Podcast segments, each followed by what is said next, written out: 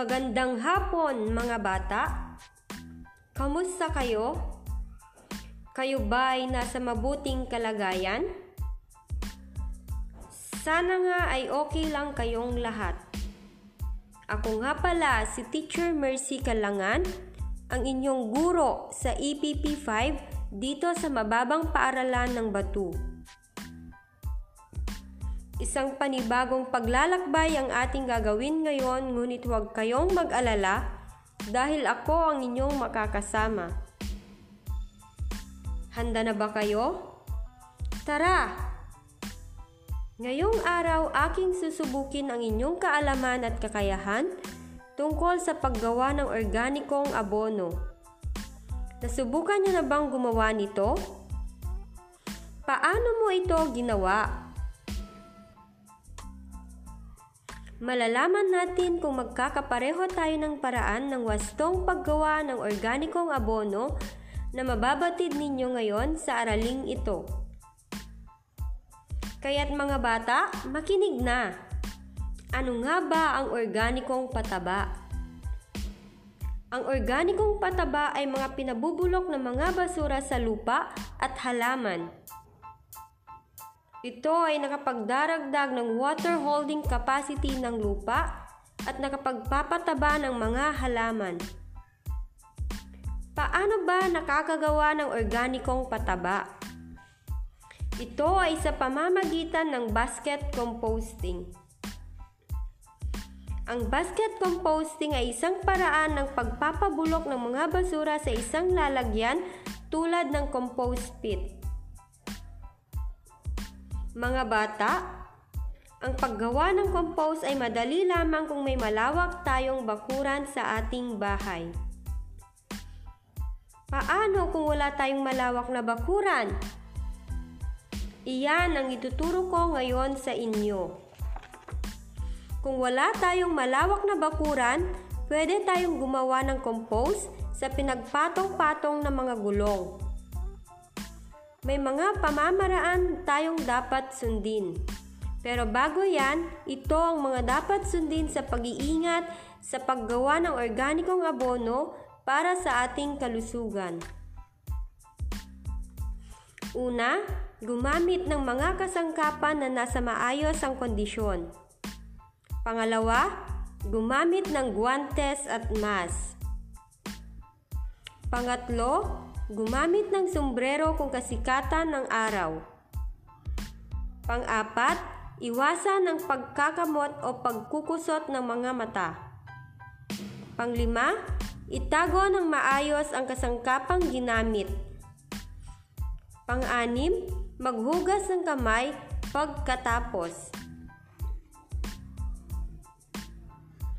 Ngayon, umupo na ng maayos at makinig ng mabuti upang maintindihan ang mga pamamaraan sa paggawa ng abonong organiko. Aking isa-isahin ang mga ito. Una, gumawa ng hukay sa lugar na tuyo, patag at malayo-layo sa bahay. Humukay ng may isang metro ang lalim. Pangalawa, pagsamasamahin ang mga natuyong dahon nabulok na prutas, gulay, pagkain at iba pang mga nabubulok na bagay. Pangatlo, ilatag ang mga nabubulok na bagay sa hukay hanggang umabot ng 30 cm ang taas. Pang-apat, patungan ito ng mga dumi ng hayop. Panglima, patungan ito muli ng lupa abono o apog. Pang-anim, paulit-ulit na gawin ang pagtatambak hanggang sa mapuno ang hukay. Pangpito, diligan ng ibabaw araw-araw. Kung tag-ulan, takpan ng yero. Pangwalo, palipasin ng dalawang buwan o higit pa bago gamitin. Mga bata, inyong napakinggan ang mga pamamaraan sa paggawa ng organikong abono. Madali lamang ito, di ba? Sige, Ulitin nating isa-isahin ang mga paraan ng paggawa ng organikong abono.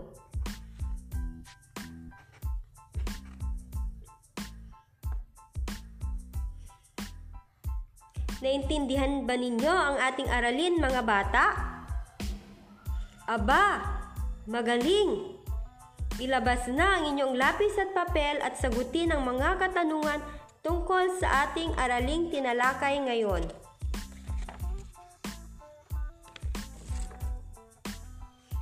Panuto. Isulat lamang ang titik ng tamang sagot.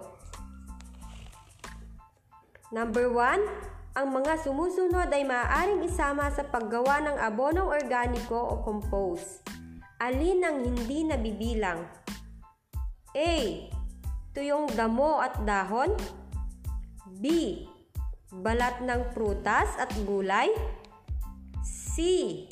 Goma at plastik. D. Dumi ng hayop. Number 2. Nais mong gumawa ng organikong abono, ngunit wala kang sapat na lugar. Ano ang mainam at nararapat mong gamitin upang makagawa? A. Isang sisidlang yari sa kahoy o yero na may sapat na laki at haba. B. Basyo ng mineral water. C. Lumang gulong na hindi na ginagamit. D. Plastic na itim. 3. Mainam gumamit ng compost sa pagtatanim. Ano ang kabutihang dulot ng paggamit ng abonong organiko? A. Pinalalambot nito at higit na pinatataba ang lupa. B. Naibibigay ang sustansyang kailangan na wala sa mga chemical na abono. C. Makatipid sa sustansya sa paggamit sa chemical na abono. D. Lahat ay tama. 4. Ang compost pit ay isang paraan ng pagpapabulok ng basura sa blank. A. Isang kahon o sisidlan. B. Isang basket. C. Isang hukay.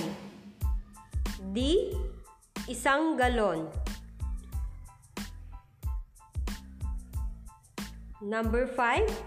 Upang mapangalagaan ang kaligtasan at kalusugan sa paghahanda ng abonong organiko, ano ang dapat gawin? A. Gumawa agad-agad. B. Magtanong sa kaibigan. C. Sundin ang mga panuntunang pangkaligtasan at pangkalusugan sa paggawa. D Maligo muna bago ang paggawa.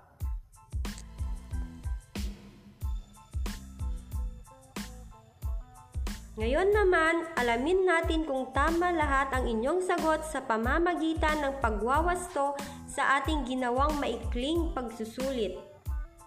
Number 1, C. Number 2, C. Number 3, D. Number 4, C. Number 5, C. Kuhumuha muli ng isang papel at lapis at sagutin ang mga sumusunod. Panuto. Isaayos ayon sa pagkasunod-sunod ang mga hakbang sa paggawa ng organikong abono. Gamitin ang bilang 1 to 5. A. Tipunin ang mga nabubulok na kalat gaya ng tuyong damo, dahon, balat ng prutas, gulay, at iba pa. B. Gumawa ng hukay at patagin ang loob. loob. C. Pumili ng angkop na lugar na patag at tuyo ang lupa. D. Sa pamamagitan ng pagdidilig, panatilihing mamasa-masa ang hukay lalo na kung tag-araw. I. Palipasin ng dalawang buwan o higit pa bago gamitin.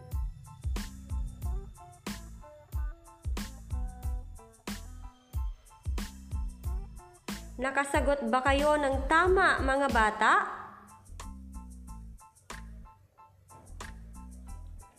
Mahusay! Binabati ko kayo.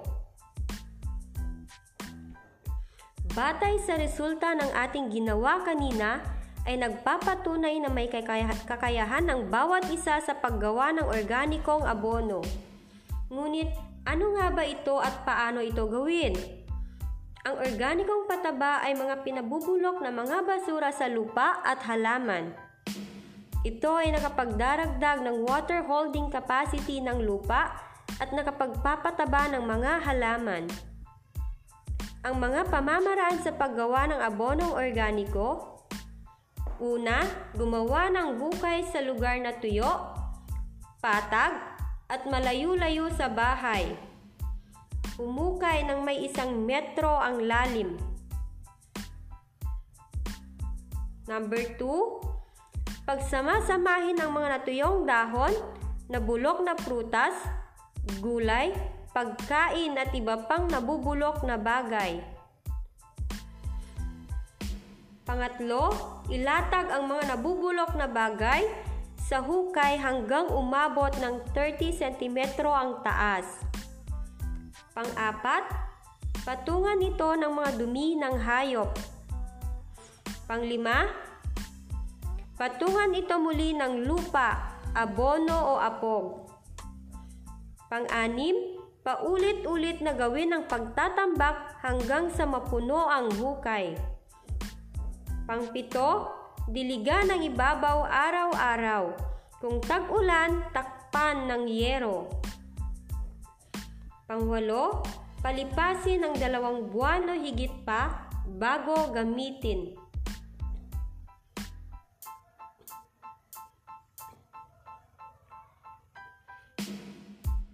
Batid kong naging masaya kayo sa ating aralin ngayon.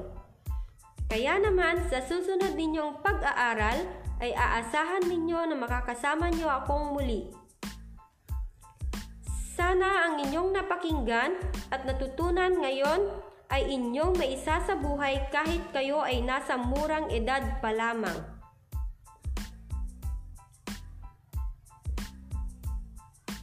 Ako si Teacher Mercy. Hanggang sa muli mga bata. Paalam!